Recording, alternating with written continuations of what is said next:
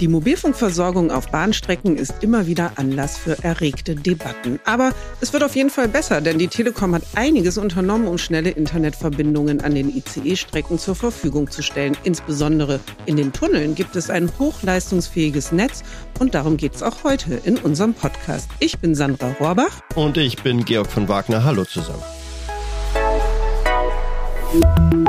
Auf Bahnfahrten nutze ich ja normalerweise die Zeit, um zu arbeiten, E-Mails zu beantworten, Videos zu schauen, Podcasts anzuhören. Das funktioniert gut mit einem stabilen Netz. Tunnel allerdings können stören und sorgen im schlimmsten Fall für Abbrüche. Denn Mobilfunkversorgung im Tunneln herzustellen, ist extrem anspruchsvoll. Hier mal ein Beispiel. Auf der ICE-Strecke Frankfurt-Köln sind 180 Kilometer zu bewältigen und insgesamt 30 Tunnel.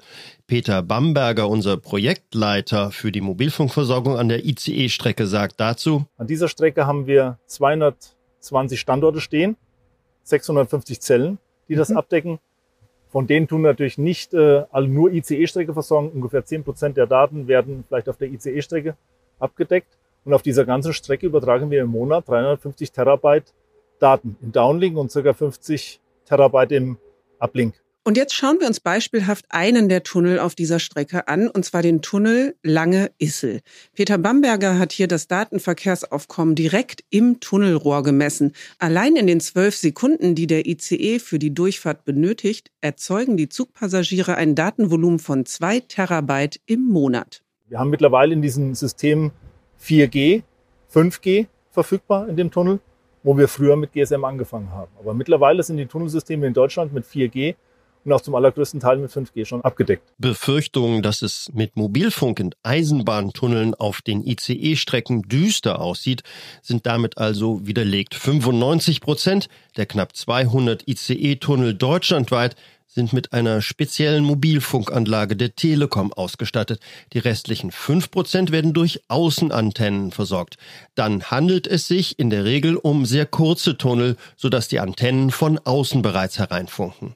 Verbindungsabbrüche kommen daher bei längeren Tunneldurchfahrten nur noch selten vor. Und eins darfst du auch nicht vergessen, bis zu 800 Menschen, also die Einwohnerzahl eines kleinen Dorfes, passen in einen ICE, der zudem mit bis zu 300 Stundenkilometern durch die Funkzellen rast. Und alle Passagiere darin wollen während der Fahrt ihre Smartphones und Laptops nutzen. Für uns bedeutet das, wir müssen technisch sicherstellen, dass alle Verbindungen der Zugpassagiere alle 40 Sekunden an die nächste Antenne weitergegeben werden.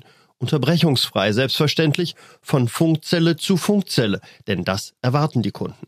Ein solches Handover, wie es in der Fachsprache heißt, ist auch bei einer Einfahrt in einen Tunnel nötig, damit die Verbindung nicht abreißt. Bei Tempo 300 bleibt da nicht viel Zeit. Dazu noch einmal Peter Bamberger. Wir versuchen das Handover vom Gespräch von der Außenzelle, versuchen wir direkt vor dem Tunnel, so wo wir jetzt ungefähr stehen, das ist in einem sehr kurzer Zeitabschnitt, versuchen hier in diesen 100 Metern den Wechsel auf die Tunnelzelle zu vollziehen. Und dann wird durch den ganzen Tunnel durch die Versorgung durch eine Zelle sichergestellt. Die typischen Mobilfunkantennen eignen sich nicht für längere Tunnelstrecken. Deswegen gibt es in Bahntunneln eine Sonderversorgung. Dort verwenden wir spezielle Antennen, sogenannte Schlitzkabel. Die funktionieren wie ein Rasensprenger. Sie beregnen den durchfahrenden Zug mit Mobilfunksignalen. Die Kabel haben alle paar Zentimeter Schlitze und funktionieren wie Antennen. Das Schlitzkabel ist alle 1,5 Kilometer mit einem Verstärker ausgestattet. Der wandelt die elektrischen Signale in optische um. Das sichert hohe Bandbreiten über die gesamte Strecke. Ohne diese Verstärker würden die Signale aus dem Schlitzkabel immer schwächer werden. Die Signale aus dem Tunnel landen dann in einem Technikraum direkt in der Nähe des Tunnels. Von dort wird der Datenstrom über Glasfaser an den Backbone, also das Weitverkehrsnetz der Telekom, angebunden. Natürlich wollen wir das Risiko eines Gesprächsabbruchs bei Tempo 300 minimieren. Deswegen versuchen wir die Zahl der Zellwechsel an ICE-Strecken möglichst klein zu halten. Dafür werden auf Abschnitten zwischen den Tunneln wiederum spezielle sogenannte Portalantennen eingesetzt. Diese verlängern die Signale der Schlitzkabel aus den Tunneln, sodass kein Handover stattfindet. Ein Beispiel nochmal von der ICE-Strecke Köln-Frankfurt am Main.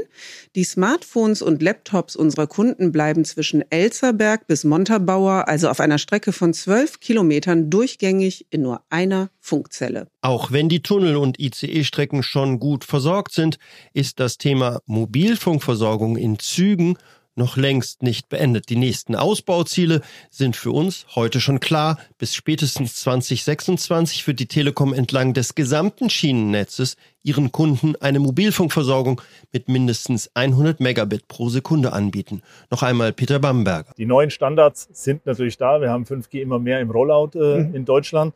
Ähm, wir müssen das System in die Züge hineinbringen. Die Technologie, wie das Signal in den Zug hineinkommt, wird erneuert.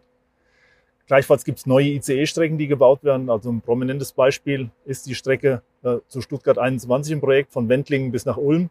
Wenn man sich überlegt, dass wir dort nur von der Tunnelversorgung, wo wir hier heute von sprechen, 61 Kilometer Tunnel haben in zwölf Tunneln, dann kannst du dir vorstellen, wie viele Aufgaben da noch auf uns zukommen, äh, gerade diese vielen Wechsel und diese Tunnelversorgung zu realisieren.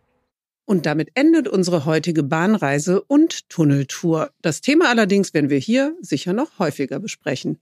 Solltet ihr noch Fragen oder Anregungen haben, schreibt uns gerne an podcast.telekom.de. Tschüss von uns und bis zum nächsten Mal. Tschüss.